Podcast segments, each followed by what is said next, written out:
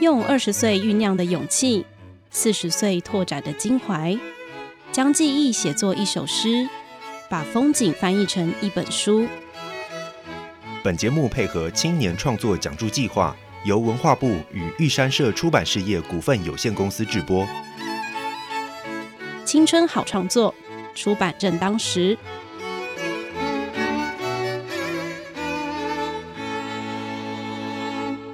大家好，我是玉山社企划怡萱，欢迎来到青春好创作出版正当时。这个节目是配合青年创作奖助计划，这个计划是文化部自二零一七年开始运行的专案，目的是为了鼓励有志写作者投入这个产业，就是同时也是为了打造更好的创作环境，提升台湾各文类及题材的原创能量。那只要是年满二十岁未满四十岁的青年们都可以来投稿。今天是邀请到去年度受奖助的创作者洪硕宏，除了来谈谈他的作品之外，也会分享关于申请这个奖助的一些想法。那硕宏跟大家打招呼。呃，大家好，我是硕宏。我这次是以台湾妖怪小说获得奖助，然后我的作品标题暂定为耳谈。硕宏申请的这个计划是设定在日治时期的台湾妖怪小说嘛？那耳谈这个称呼就是也有一点致敬耳代的意味，就是可以先分享一下当初怎么会想要以这个切入点来进行这个创作的吗？虽然我的申请的计划名称是台湾妖怪小说，但是其实我当初最早是想说写关于妖怪的小说，因为像在我小时候刚好就是像灵异教师神美啊，或者是收押童子或高桥叶介学校怪谈，这些刚好就是在那个时间点，这些我很常接触到这些有关于妖怪的漫画，所以那时候看看对这些东西很有兴趣。然后一直到大学的时候，刚好那个时候也是独步文化的那个金崎夏彦系列重出，然后我看到他的作品真的觉得好棒，原来妖怪也可以用这种方式来创作，所以我对当时对金崎夏彦很着迷。然后我一直想，我是不是我好想要写一个像他那样的作品，所以我就看了之后，我就开始在收集那些关于妖怪的资料。然后大概是五六年前吧，我写了这整个系列的第一篇作品《三十》。我写完之后，其实我还是对于它里面的东西有不满跟疑问，我想说它应该可以做得更好，但是当初不知道怎么着手，所以就把它放下不管。然后又过了好几年的时间，我这些年就偶尔断断续续的又写了两篇，然后一直到去年还是前年的时候，我才发现这个青年创作计划，想说刚好有一个机会，我可以逼自己把这个系列的东西完成，所以我才以这个为主题来投稿。这边有就是硕宏的一些试阅的片段嘛，那就是感觉好像就是呃情节上啊描述上都还蛮口语化，就是蛮浅白的，就是是故意要就是以这种的形式来进行写作的吗？刚才讲我当初有很多种想法，不过我后来想我想要有一个比较随性一点的叙述方式。其实在这之前我还有用其他几种叙述方式来试着写了一下同样的故事，不过感觉太过严肃，然后有些时候感觉进行太过缓慢，不符合我心目中我要处理这些东西我要所使用的腔调风格。然后尝试了几次之后，我以才以现在这种比较跟人讲，我自己是称呼它是比较吊儿郎当的那种口语，感觉是有受到就是轻小说那一类的文风的影响吗？轻小说倒比较不至于，我也试过几种不同轻小说的那种叙述方式，不过还是我也觉得不太适合我这个做法。最后是我我忘了是在哪一篇作品看到这个感这个感觉，我在想当初看到的时候我就想，对了，就是这个我要的，就是用这种叙述方式。就是四月的篇章目前就是还没有出现妖怪，然后就是在计划上面写说这是呃。短篇小说的连作，然后是会有十二篇这样子，整体而言它是一个大长篇嘛，因为各个篇章应该是都有关联在内的吼。对，比较接近是用十二篇短篇来凑出一个完整的故事吧。里面有一些东西，有一些故事，有一些人物会互相关联，有一些事件也是互相关联，然后一直关联到最后，在最后的两篇将所有的事件合一。就是有点像夏目友人帐那种，就是主线没有很明显，可是其实它是在同一个世界观里面的这样子。我没有看过夏目友人帐、欸，要讲的话应该会比较像是北村薰的《空中飞马》那系列的小说，或者像米泽穗信的《冰果》那冰果 那,、嗯、那类的，有许多短篇构成，但是它核它核心还是有一个主线在慢慢的跑，然后到最后会汇集在一起。了解。因为里面就是有，就是在寺院里面有出现像是呃灵宝贤人啊，然后药灵安藏，他们就是是算是里面的主角嘛。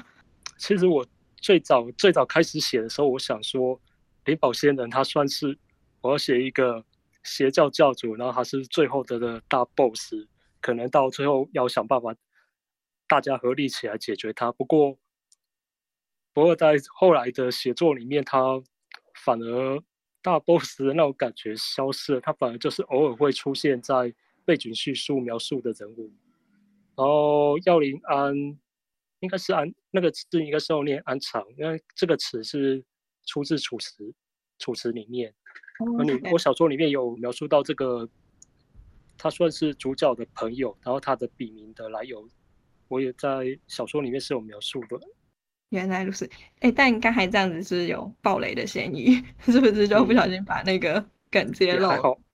还好应该是应该是我四月篇章没接到，后面应该四月篇章在后面一点点，应该就会谈到了药灵安藏这个人的名字来由。那硕宏是蛮早就开始写作的，因为刚才还听你讲，就是在写这个计划之前，就是也有陆陆续续的，就是做一些创作嘛。那对，分享一下说，嗯。是怎么样开始写作，然后跟嗯，就是也投了不同类型的文学奖嘛，就是都可以分享一下这些经验嘛。嗯，其实我刚开始写作是大学的时候，我们有一堂是文学创作课，然后大概到下学期的时候，就是上学期我们教写小说散文，然后下学期写小说，然后再一次的做。在教小说的第一次作业里面，我交一篇小说给老师，然后老师觉得看了觉得还蛮，他觉得还蛮不错，然后叫我去投当时学校的校内文学奖，然后我投过去又也意外得奖，然后应该这样给我一点信心，我才开始写作。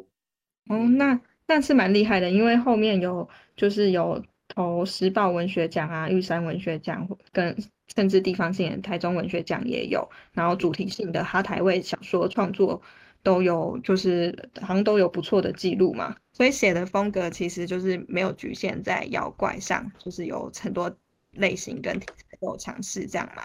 倒不如说是，因为这次整个联合会我们还需要写一些其他的自我介绍一类介绍文件的时候。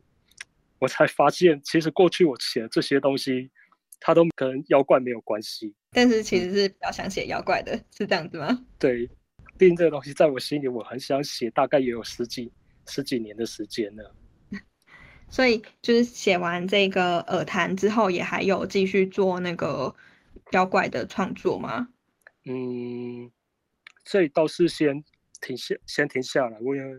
毕竟我跟他相处了。相处了一年了，然后我很密集的跟他相处了一年，然后我想先暂时放下他，然后再去做一些别的事情，嗯，写一些别的小说，像是刚才您刚才提到的哈台味那个，就是这篇交稿之后才写的作品。哦、嗯，所以就是现在也还有陆续在进行不同的创作。对，嗯，好，那就是因为文学奖跟我们这个青创奖助计划。其实，因为一个是嗯奖助性质，一个是奖项，对你来说，在这准备上面会差很多吗？或是有什么就是可以分享一下的？嗯、对，其实差蛮多的。呃，村上春树他在谈写作的时候，他有时候会用跑步的方式来比喻，然后要比喻的话，就是说那些文学奖就比较像是我跟大家一起站在同一个起跑线，然后跑完，让其他人来评价我是我跑的是怎样的比赛。但是像青年文学创作，它比较像是我要先制定一套长期的旅游计划，我的目标在哪里，我要怎么走，我大概花什么时间走到什么地方，我要先计划好之后再交给交由评审审定，审定完之后我觉得这才是刚开始，因为我还要我还必须要走完这一趟我自己制定下来的旅程。你要说的话，青年文学创作的这个奖助反而跟剧本奖会蛮相似的，因为像剧本奖它通常也有也要提供大纲、人物介绍，然后整个故事的前提，然后以及部分的剧本或完整剧本。而青年创作也是需要我整个计划的，我整个创作的计划，然后试写一两万一两万字的试写，以及我大概要怎么处理这些东西，这就这就像像剧本大纲一样。因为对我而言，嗯，虽然这是我第一次申请，但我至少因为以前也投过几次剧本奖，所以对我而言这已经练习过了好几次，呃，反而比较不这么陌生，应该要这样讲。就是像你刚才提到说，就是申请这个计划就很像是就是独自跑完一个就是长期的那个旅行计划，这样子说吗？嗯，就是对，或者说就是剧本创作最喜欢使用到的一个词叫英雄之旅，这是就是我对我知道制定属于一个一套属于我自己的英雄之旅，然后我要在我要自己踏上这个旅程，然后完成我自己设下所有挑战之后结束这段旅程。那在执行这个就是英雄旅程的时候啊，就有遇到什么就是觉得很棘手的或是什么样的困难吗？最棘手的还是通过计划之前会想说，通过计划之后我一定要好好的把它写完，但是实际上通过计划之后会开始逃避，就像就像是那种在考试之前很不想读书，然后就会开始整理房间那种感觉。对我来讲最困难的就是要重新正式面对我通过这个计划，然后要把它写完的这个事实，然后我要面对重新面对它，正视它，然后好好的坐下来把它写完。其实我当初计划预计是二月开始写，不过我这个过正式跟面对的过程大概走了两三个月，一直到五月我才开始定下开始定下来，慢慢的把这些东西写完。另外就是有一些，其实我本来在申请的时候很有自信，因为我过去我自己觉得我收集了不少的资料，不过实际上要开始写的的时候才发现，那些我自己以为拥有的那些资料，在电脑坏掉的时候，然后搬家的搬家的时候，搬东西的时候，其实各种资料都遗失遗失或者放到好几个我我不太清楚在哪里的地方。所以我本来以为我是满满的准备准备完全了，想要进行这趟旅程，但实际上出发的时候才发现其实我什么都没有。我要在这段旅程我要边走边收集我所想要的那些资料，然后再度慢慢的重新开始这段 旅, 旅程，大概就这样。我我想这个奖助计划跟其他就是比如说像剧本或是文学奖本质上还有一个差异，因为这个奖助计划它是分两阶段请款的嘛，所以就你在进行在应该是计划通过之后就会先拿到一笔钱，对吗？对对，那在写作上应该会比较踏实一点，就是觉得比较踏实，而且重要的是有那笔钱之后，有一些资料我图书馆完全找不到的，我可以直接买，这点这点真的差很多。好，那所以你会之后有打算再继续申请这个青创奖助吗？就是因为虽然你现在手边有其他在进行的写作计划嘛，可是因为这个青创是嗯、呃、年纪它是有年纪限制的，就就是在对之前都可以，可是它是没有没有限制投稿次数，因为像我们有一些作者他是有连拿两年或是三年的。你会想要继续再申请这个青创奖助吗？你刚才讲那些，我在看得奖资料的时候我有看到 好, 好几个人好像曾经看过好几次、嗯、对啊，基本上对然后我看他们作品，其实我也蛮期待他们那个列表上那些作品最后写出来会是怎样一个样子。然后基本上我是一定还会再参加，毕竟虽然说是没有投稿限制，但是其实限制就是年纪上的限制。应该在年纪到达之前，我会能参加我就会尽量参加。而且其实我身我想写我想写的，然后有一些想法计划的计划，但是写了一半或只写了开头又丢下去美馆的作品其实还不少。我应该还会再试着投稿，就是在年纪到之前我会试着再一直再继续投稿下去，因为我很想把，其实虽然说那些我刚才讲的那些作品很多都丢着美馆好几年，可是有时候有时候在翻自己电脑资料的时候看到他们，还是会想到如果有一天我能够把这些作品写完的话，那该有多好。嗯，对我来讲，假筑计划算是另外一种催促自己能够催促自己把这些作品写完的动力吧。因为我们这个活动毕竟它还是有一个媒合的性质在，所以就是不晓得硕宏你平常有没有关注就是台湾的一些出版社，就是因为像是我看了一下你的作品啊，我就会觉得哎、欸，好像像是有一些比如说是独步啊或是盖亚这些，他们会有出一些奇幻或是推理的就是文类的出版社，感觉就是会蛮适合的。你会就是有特别想要就是在哪一间出版社就是出这本书吗？这样如果有机会、嗯、如果有机会的话大概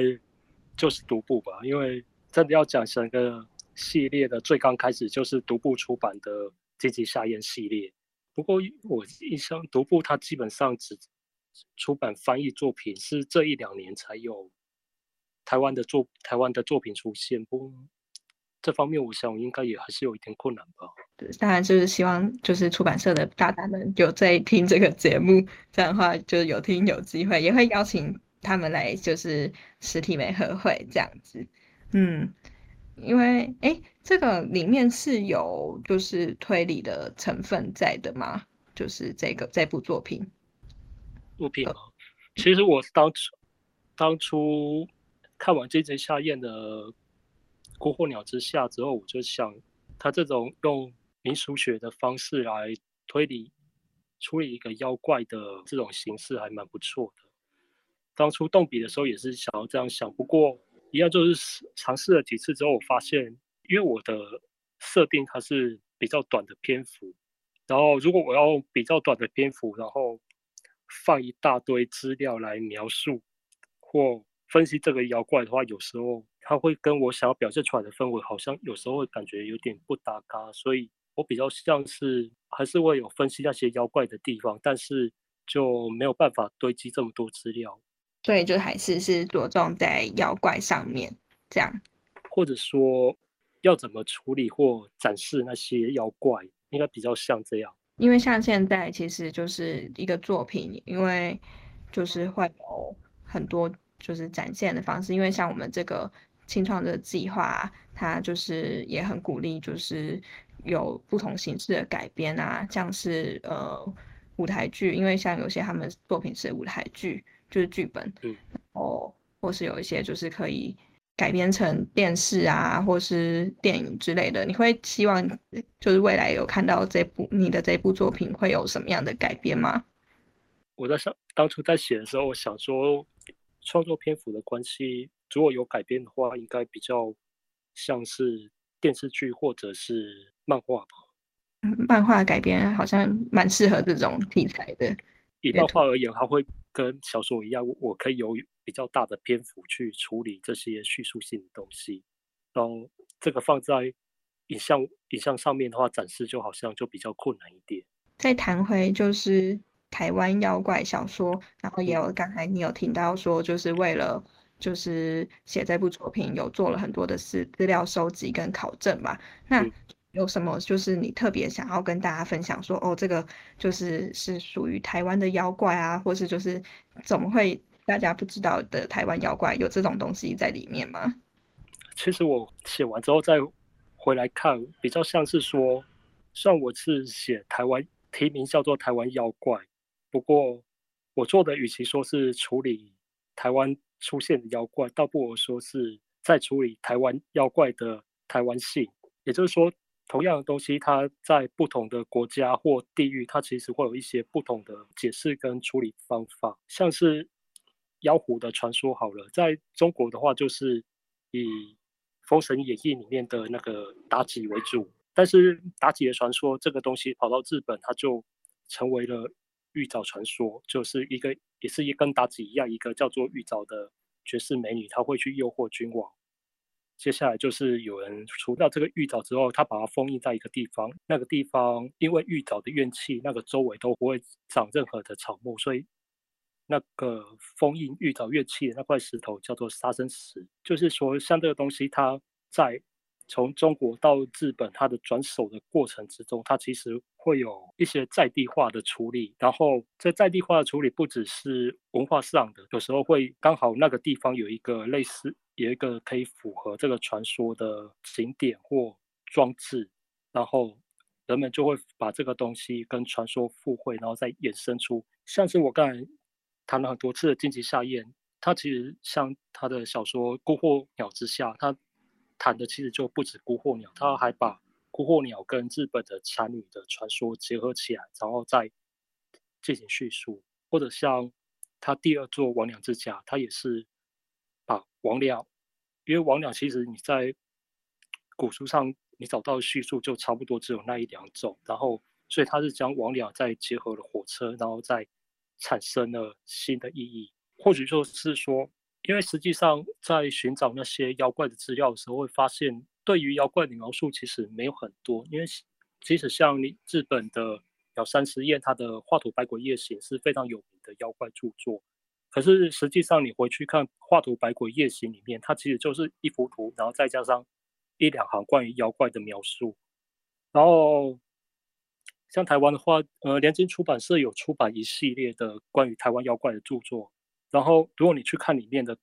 那些关于台湾妖怪的叙述，它其实也是话就是一两行，它描述一个妖怪出现了，那妖怪大概长什么样子，其实就结束了。偶尔才会有一些多的东西，像是那个妖怪它会怎么作乱，它会有怎样衍生的东西之类的。那些在原点里面，其实其实真的要讲的话，看原点那些妖怪其实都是非常单薄的，但是单薄的它的叙述非常的少，充满着谜团。但同时也就是因为这样，我们可以从这些很少的东西里面去思考怎么衍生出新的，把它加入一些新的素材，让它变得更加丰富。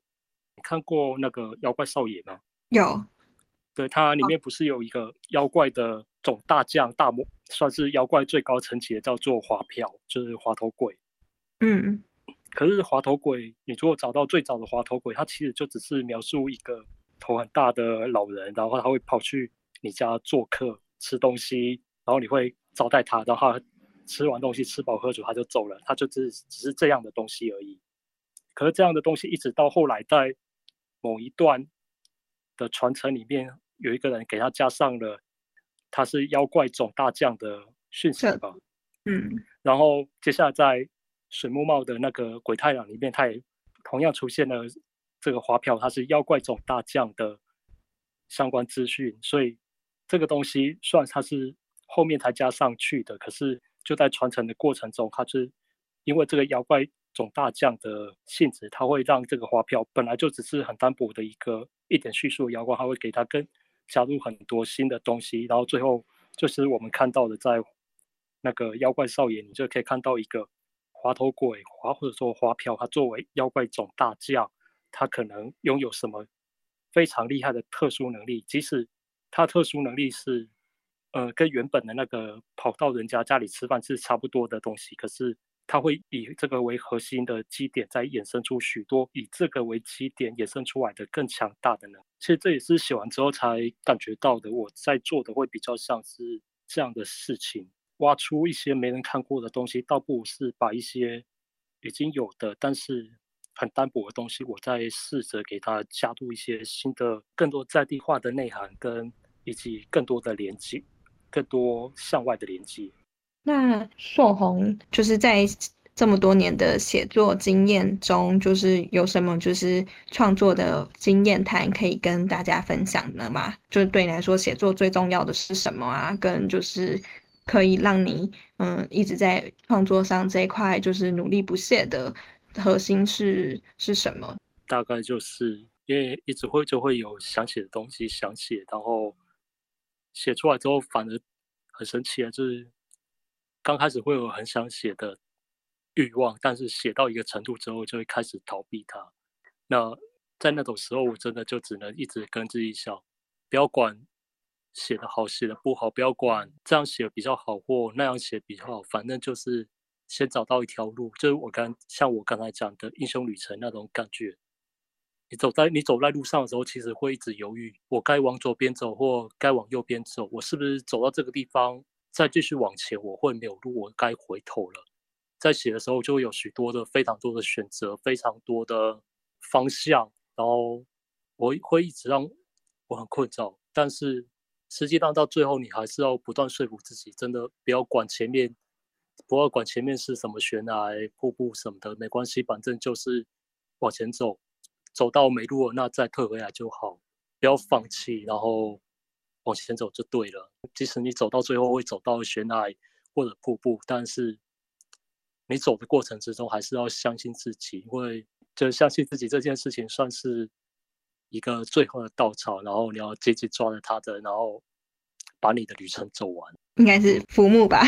因为刚才 提, 提到说硕宏会有打算继续再申请嘛，至少对于自己的能提出来的东西我还是有点自信。 嗯, 嗯对，我真的很鼓励如果有想写的作品的话真的来申请这个计划，因为真的很难得是有像一个这样的东西可以让人在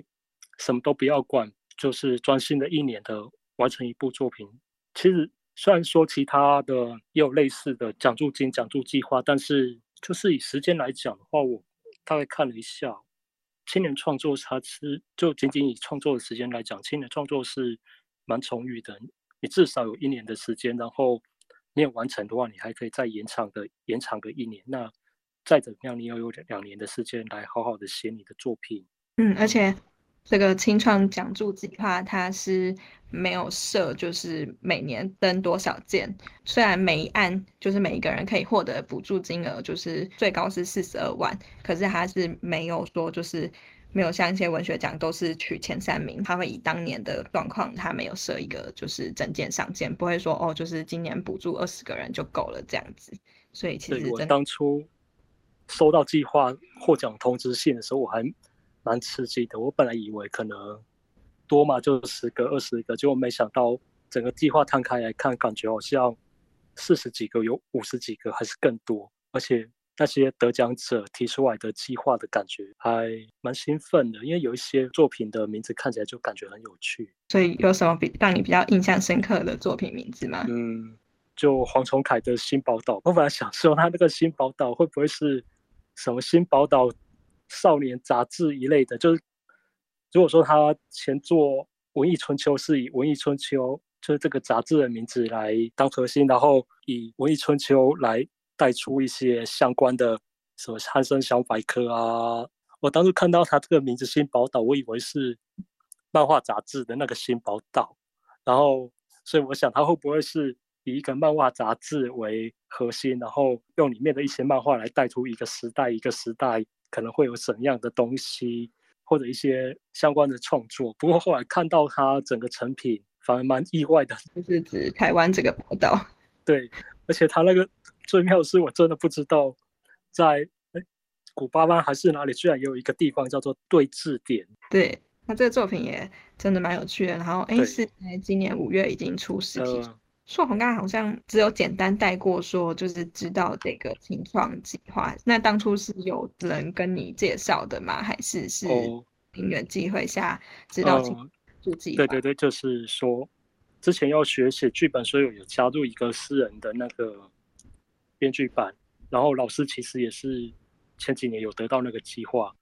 他当初得到计划之后就跟我们谈过，可以叫我们那些参加编剧班的人，我们可以试试看参加这个计划。不过那个时候他那期过了，然后新的一期十月底才截止，然后他十月底截止，然后他大概是十一月左右跟我们谈的，所以其实也没有时间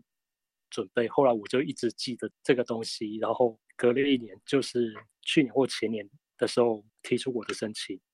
对啊，因为这个奖助计划每年补助的就是名额不一定嘛，然后其实就是有些作者他们也是作品完成之后就是不会马上出书，就是没有马上想要想要出书的计划，就是他们可能会反复的修改稿子啊，然后后来就是才会自己去陆续的投出版社这样。所以其实真的就是不只是类型很多元，就是嗯，作品之后的发展也很多元。不过到目前为止，就是我所知道的青创的作品，也就是陆续有将近三十部左右有陆续成书了。那嗯，谢谢硕宏今天来分享他的作品《耳谈》，还有关于创作的经验谈。就是听了今天的节目，就觉得这是一个很有意思的妖怪作品，也会很期待就是未来能看到这个作品完整成书。当然也很希望听了今天的节目有兴趣的观众可以多多关注我们青年创作出版媒合平台